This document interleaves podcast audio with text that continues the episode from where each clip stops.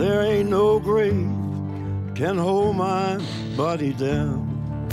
Across the country this weekend, hundreds were arrested in ongoing protests over police shootings of black You have. North Korea, you have nuclear weapons. And A story just now that's breaking over in Britain where police are responding to what they call a serious incident at the Manchester Arena. And what do you think I see? I see a band of angels, and they're coming after me. Ain't no grave can hold my body down. There ain't no grave can hold my body down. Amen, amen. All right, you awake? You alive? I know you've been sitting for a little bit. We turn to somebody, turn to somebody real quick and just say, I was praying I'd sit next to you tonight.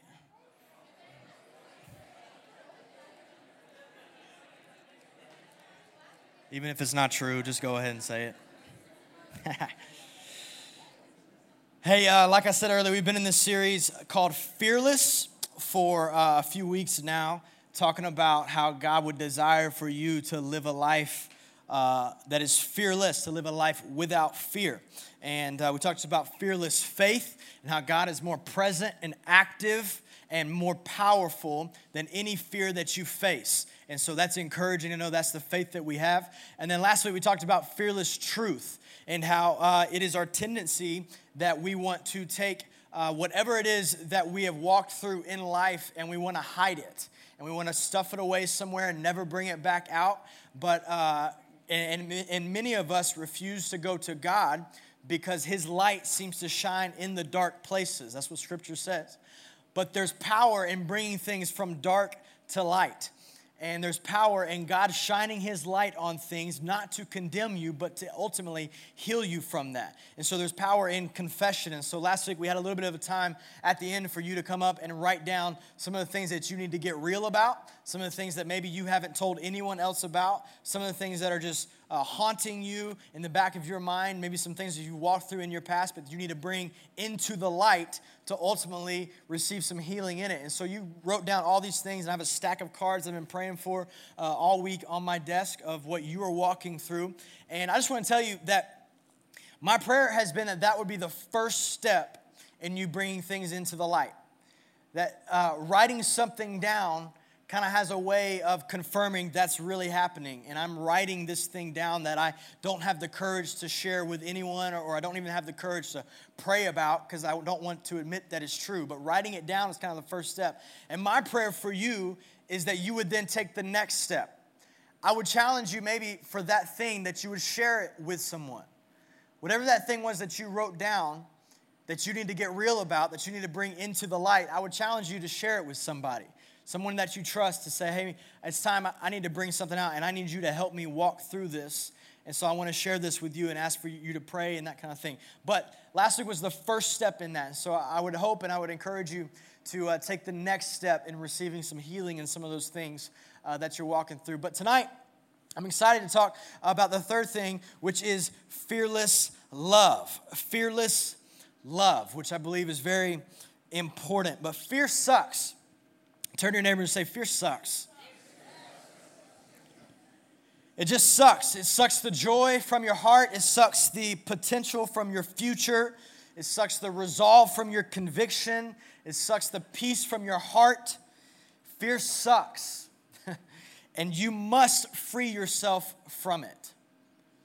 You must commit to getting into the journey, getting into the battle of living a life without fear.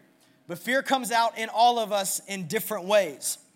Some people are uh, so fearful that others won't like them, and so they deal with a ton of insecurities and they battle this fear of what other people are thinking about them. It completely, completely governs their entire life. Some people are so fearful that God is angry at them for past mistakes that they live in a, uh, a kind of a spiritual bondage instead of a spiritual freedom of resting in the fact that Jesus died for my mistakes.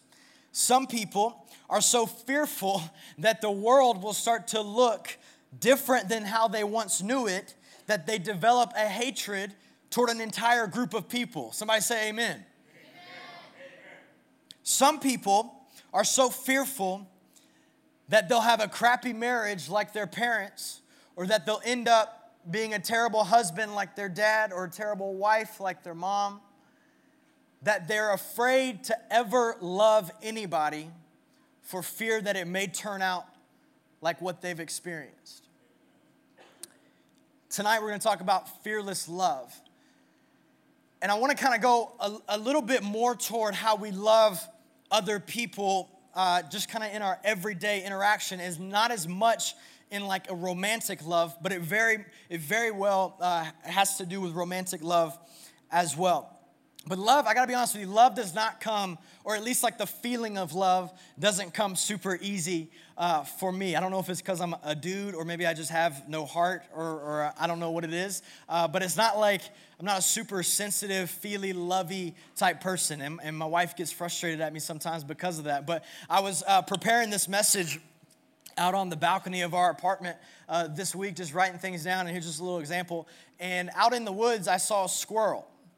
And my first thought was, I wonder if I could shoot that thing with a BB gun. right? Like, I wonder if I could hit that. And uh, that's not very lovey, right? That's, and, and I'm not a violent person, I promise you. I, not toward animals either, but, but a squirrel, I just thought, I wonder if I, could, if I could do that. That doesn't sound very lovey. I need to be more lovey, but I struggle, I struggle with uh, feeling like the lovey things. And so this is a part of my journey as well about learning how do I how do I love people the way that God has called me to love people. And so I want to look tonight in a passage in First John. If you have your Bibles, you want to turn there, you can turn to First John chapter 4. Uh, or we'll put it up on the screen for you, but we'd love for you to write that down if you're taking notes. First John chapter 4. And here's a little bit of context for, for this passage.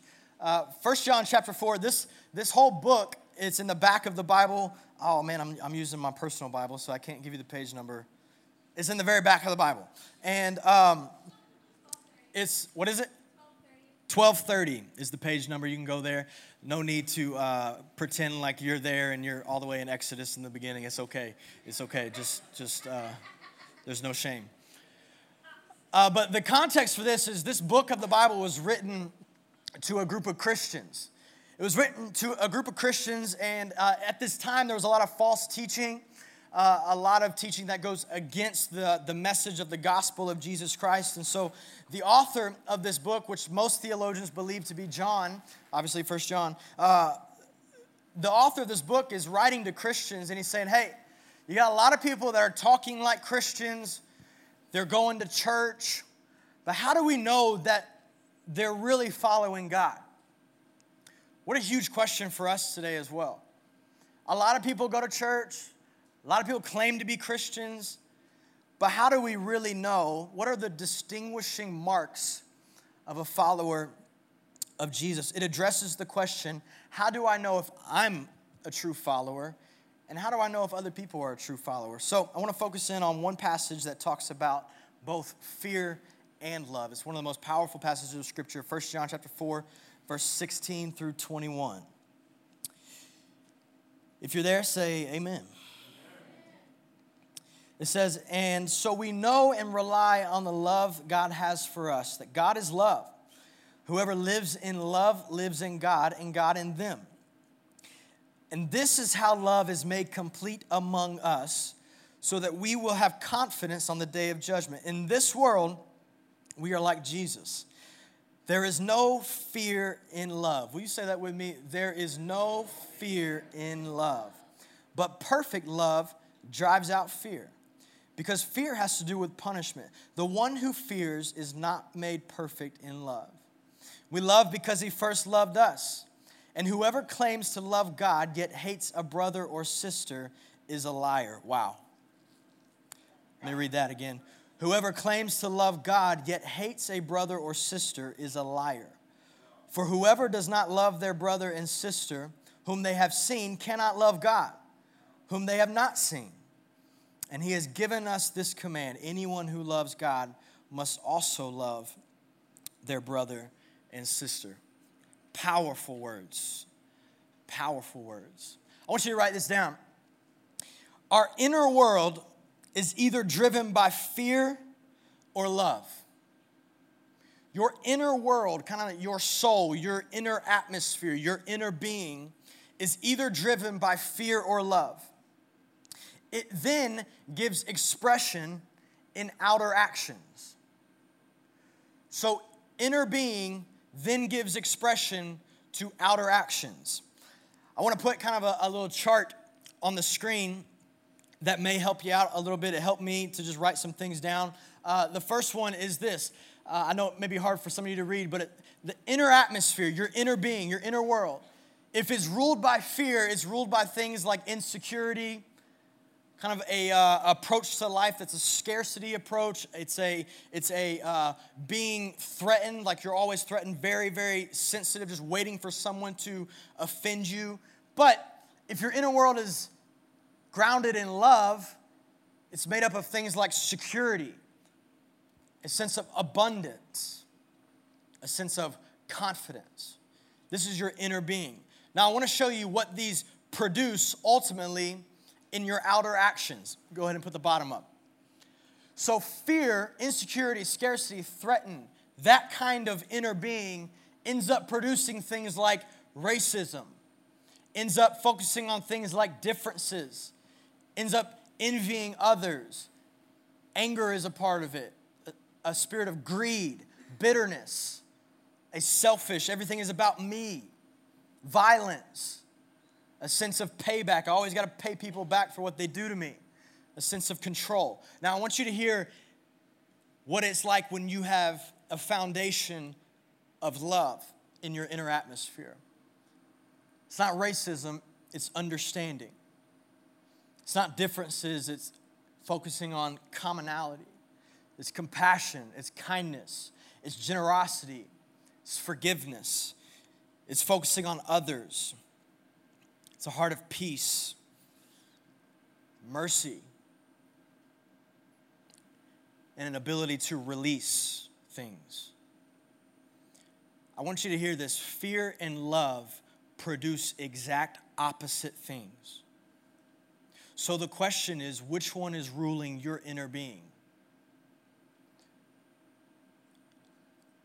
Which one is ruling you? Love is a primary mark of a follower of Jesus. It's a primary mark of a follower of Jesus. 46 times in the book of First John is the word love mentioned. 46 times in this tiny little book in the Bible. I've spent years of my life kind of wondering what makes some people just, seems like more natural at loving others. Some people just have, a, have just this persona or this countenance where they just love people a lot more easily. And what makes others really struggle at it? It's pretty hard to pin down, but I wanna, I wanna give you maybe an example that would help. Um, let me pick one of these lights right here. This is called a motion light, maybe? Sure, I don't really know. Uh, let me pick this light right here. Can you see the bulb in this light? No, you cannot. How do you know that a bulb exists in there? Because you can see the glow, right? Is the light on? It's on, right? How do you know? Because you can see the glow. You can't see the bulb, but you can see the glow. I feel like I'm teaching elementary school right now. It's the most easy example. It's the easiest example. No, like, I, like I'm teaching myself through this. It's the easy example, but it makes sense. I don't even understand how electricity works. Maybe you do. Maybe you're an electrician. I took physics in college and barely passed it. I don't know how I passed it. I don't really understand something about currents and all that kind of stuff. I don't understand how electricity works, but I can tell you this I know when it's working because I know the light is on. Therefore, it is working. It's the same with the love of God. I don't really know how to tell you if someone has it or not. I just know what it looks like when someone does. And it's hard to know if someone has the love of God in them. But if we're going by what it produces, you can tell when it's there and you can tell when it's not. Can't you? You can. And what John is saying in this writing here is that if you want to know who a follower of Jesus is, it's the one who has the light on. It's the one who is not governed and guided by fear, but it's the one who has been freed up, rescued, and restored to a life of love. If you want to know who a follower of Jesus is, it's the one who fearlessly loves others. They live differently, they love fearlessly. That's a mark of a Jesus follower. And if you think about it, this is nothing new. Jesus was teaching this from the very beginning, right? In Matthew chapter 22, the great commandment is, is said. What's the great commandment? They said, Jesus, what's the great commandment? He said that you would love the Lord your God with all your heart, with all your soul, and with all your mind, and that you would love each other, right? And then in John chapter 13, he says that everyone will know that you are my disciples by your post on Twitter, by your stance, by what you believe politically. They will know that you are a follower by what? By your love, is what it says. By your love. Let me just give you a side note. When love invades your heart, what you stand for is important, but how you present it is just as important. What you stand for is very important, but how you present it is just as important. And it's very frustrating to me to see people, Christians, who say, Well, I'm just standing for what's right. I'm just standing for truth. Yes, but how you're presenting it is repelling people away from you. And if the greatest commandment is to love God and to love people, and what you are presenting or offering doesn't draw people in, but it pushes people away, I think there should be a giant question mark on how you're presenting what you're standing for. It's just as important. It's just as important. This is the vision of Jesus that his followers would shine like light in the darkness. My goodness, I am late on time. You guys good? Can we just chill for a little while and keep talking? Okay. His followers would shine like light in the darkness. In a world filled with people driven by fear, Jesus invites us and empowers us to live in a different way, not driven by fear, but guided by love. They would see his love in us and they would know him through us was the plan of Jesus. It's the primary vehicle that God uses to extend his gospel. Listen to me. Evangelism does not work without love. Evangel- evangelism is uh, kind of the definition is the spread of the gospel of Jesus, right? It's, it's, it's getting the gospel out. Evangelism does not work without love. When I was in high school, uh, the church I grew up at, we did this program called Evangelism Explosion. Anybody ever heard of it? Evangel EE for short, because no one wanted to say those two words. Evangelism Explosion, and I don't know why I say it like the explosion. And uh, so we did this program, and I learned it, and basically was learning about how to present the gospel, all the different verses that you use, and then we had this activity every Sunday afternoon that we would do. We would learn the curriculum, and then we would go out in the church van. We would show up to a neighborhood, and we would go door to door, knocking on a door, and then going, Can I tell you about Jesus? Right? And most of these people said, uh, I got cookies in the oven. I got to go, right? I got stuff to do. Uh, and okay, see ya. Right? That was our method.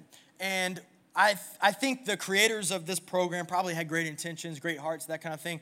But the problem is, there's no way to demonstrate love when you show up to someone's door and just knock on it and say, Let me tell you what I believe. There's no love in that. When Jesus says the greatest way to spread the gospel is through love, right? This was our method, and I just think this was a terrible method. I get to talk to um, other college pastors from all over the country uh, pretty often. I love it. It's one of my favorite things to do. Say, hey, what, what are you doing? That kind of thing. And so the other day, I was talking to somebody on the phone who called me, and he said, uh, he said, hey, what are, like this is the stance he was making through the phone. He said, what are, uh, what is y'all's uh, evangelism uh, philosophy there at C12? I was like, our what? He said, What, what is y'all's evangelism method? Like, how are you reaching people outside of the church? I said, I don't know, dude. I'm not that smart. Like, I don't, like, I don't, like, our evangelism method is that you would get such a glimpse and fired up about the love of God in your life that then you would go out and live and love people like He has loved you. And that other people would get a glimpse of who Jesus is and they would fall in love with Him because you love them. And then eventually they come into the community of believers, and all of a sudden, C12 is a vibrant, growing place because you went out and loved people. That's our evangelism method, just so you guys know. It's you. You are the evangelism method. The, the, the evangelism program here at C12 is named Chris.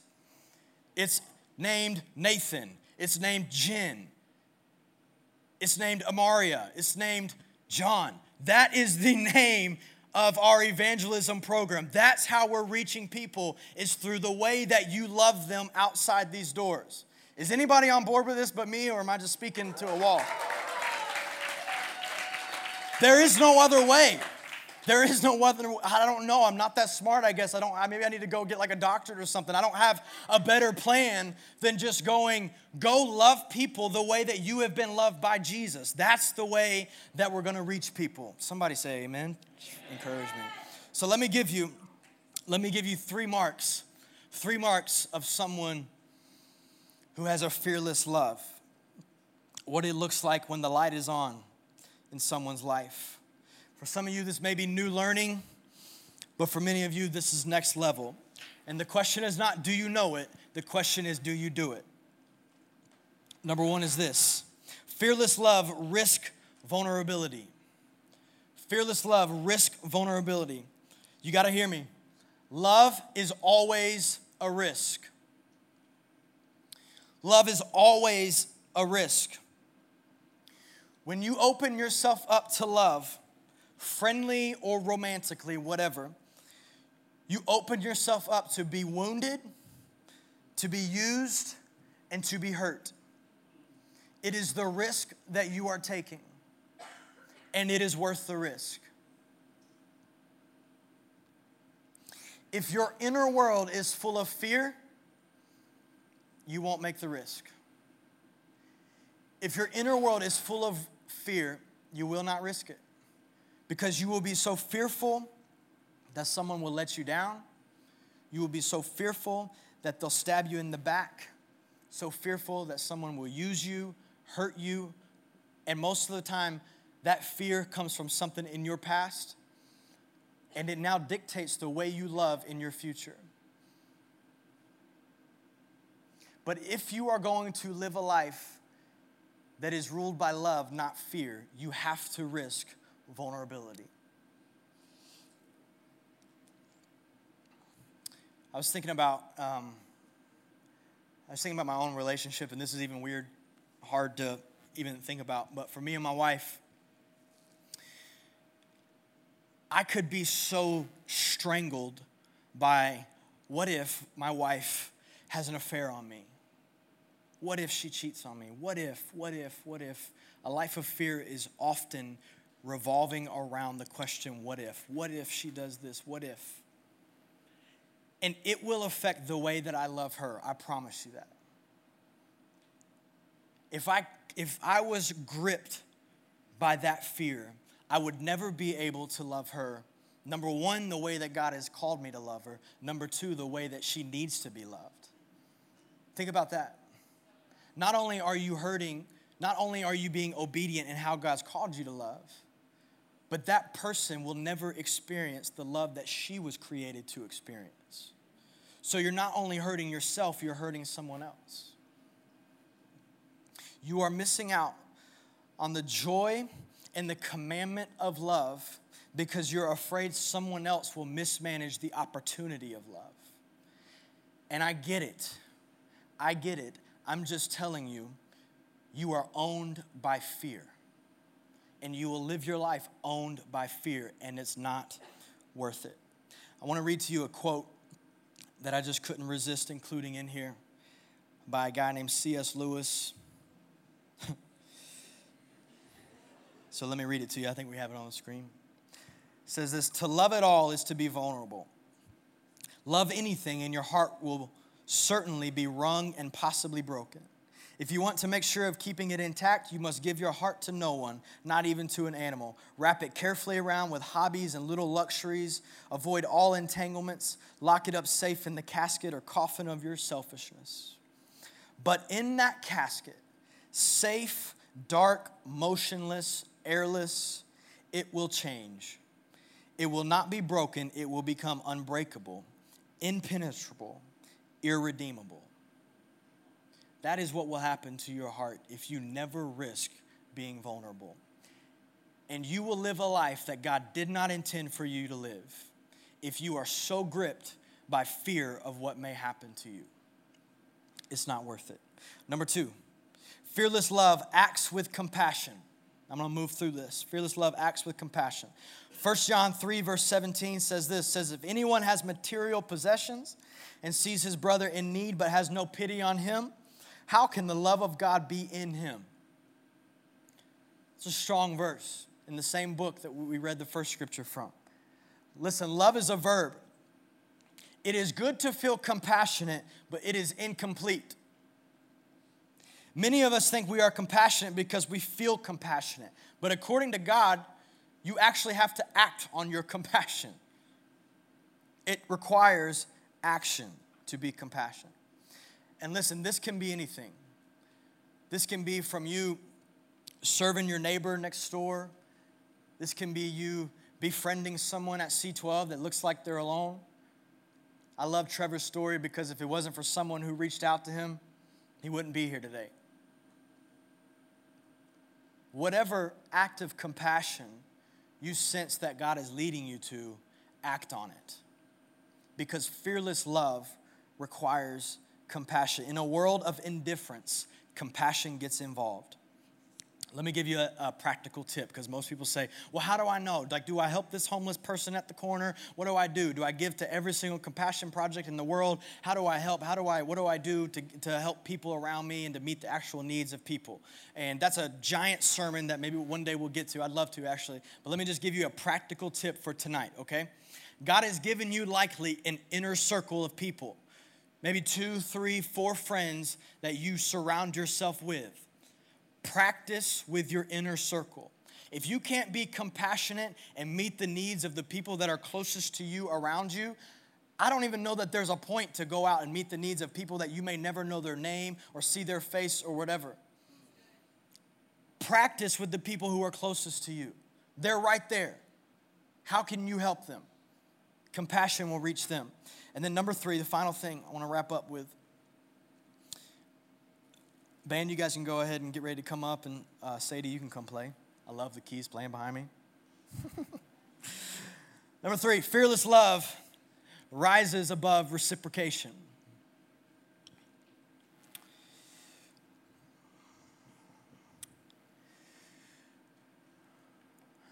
I want you to listen. If, if you tuned out, just lock and load with me for a second.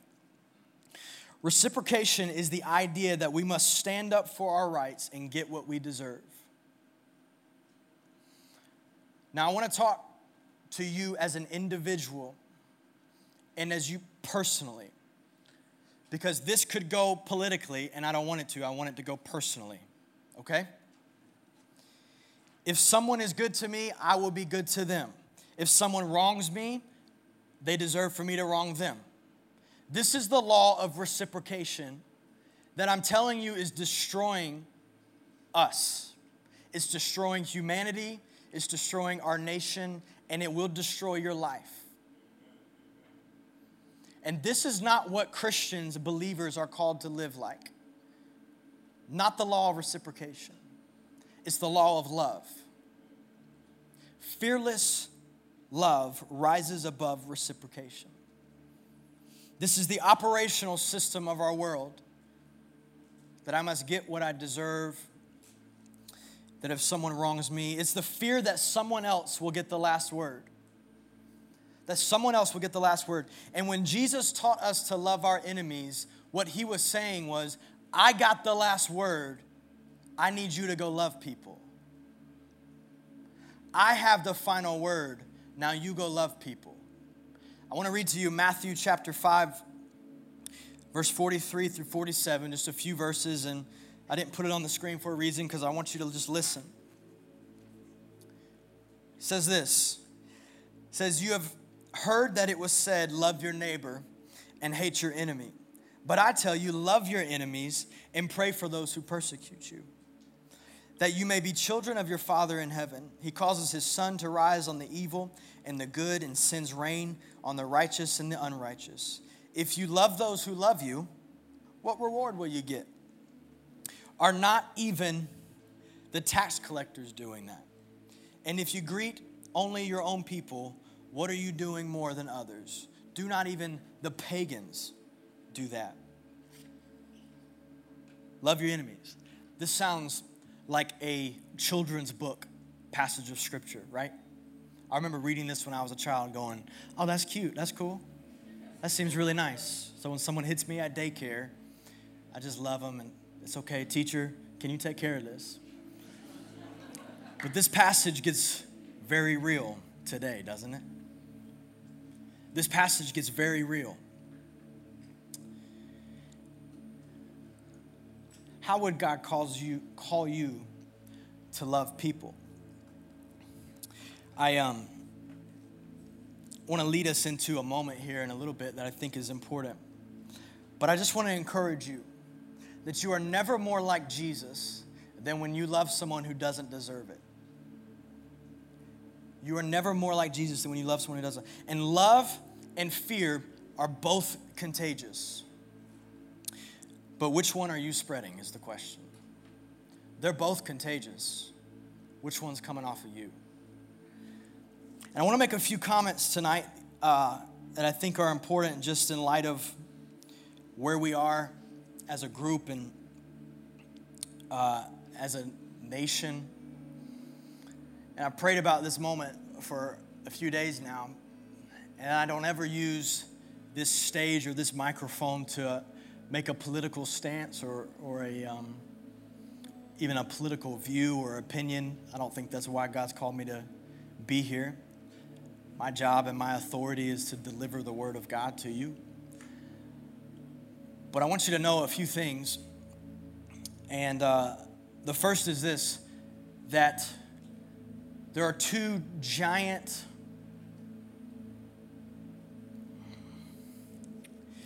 two giant things hanging above our, above our head right now.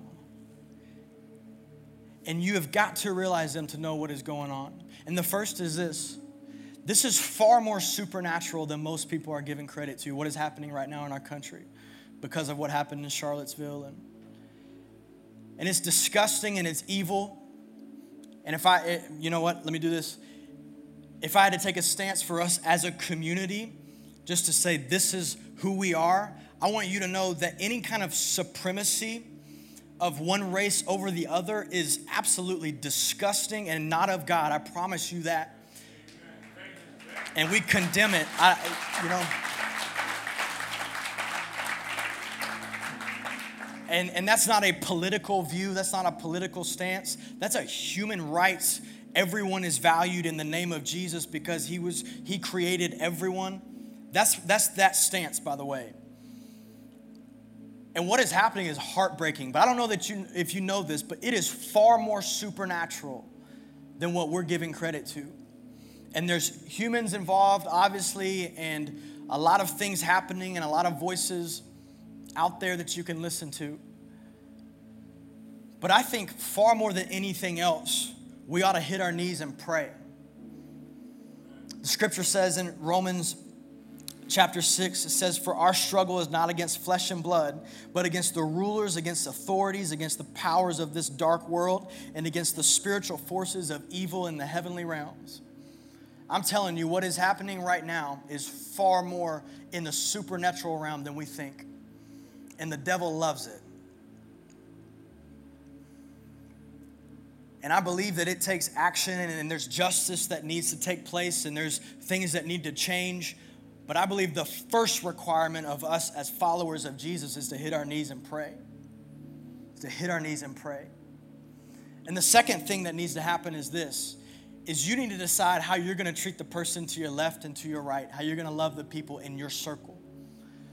As I've been fighting through this and just different emotions and, and, and honestly some anger in my own heart, I've just been going, God, what do, what do I do? Like, I, I'm just a measly old dude here in Lawrenceville, Georgia. I, I don't feel like I can do anything. And he just reminded me, you, you can change the world around you. You can change how you treat people. I've called you to love all people of every race, every ethnicity, every background, every culture. That's my job. Listen, it is the government's job to put in policies and laws to protect us as a nation, and to do things like that. And so I let them do that. And, and we as citizens obviously have a part to play in that in some realm. But listen, it is the believers, the followers of Jesus, the church's job to lead the way in how we love people. And that we will love people, all races, all nationalities, all backgrounds, all people. That's our job, to lead the way in that. And I think as a group, as a community here, my prayer and my dream is that that would be represented amongst us. And that people out there are going crazy, and the world is going crazy, and some of it we should be going crazy because some of the things that are happening.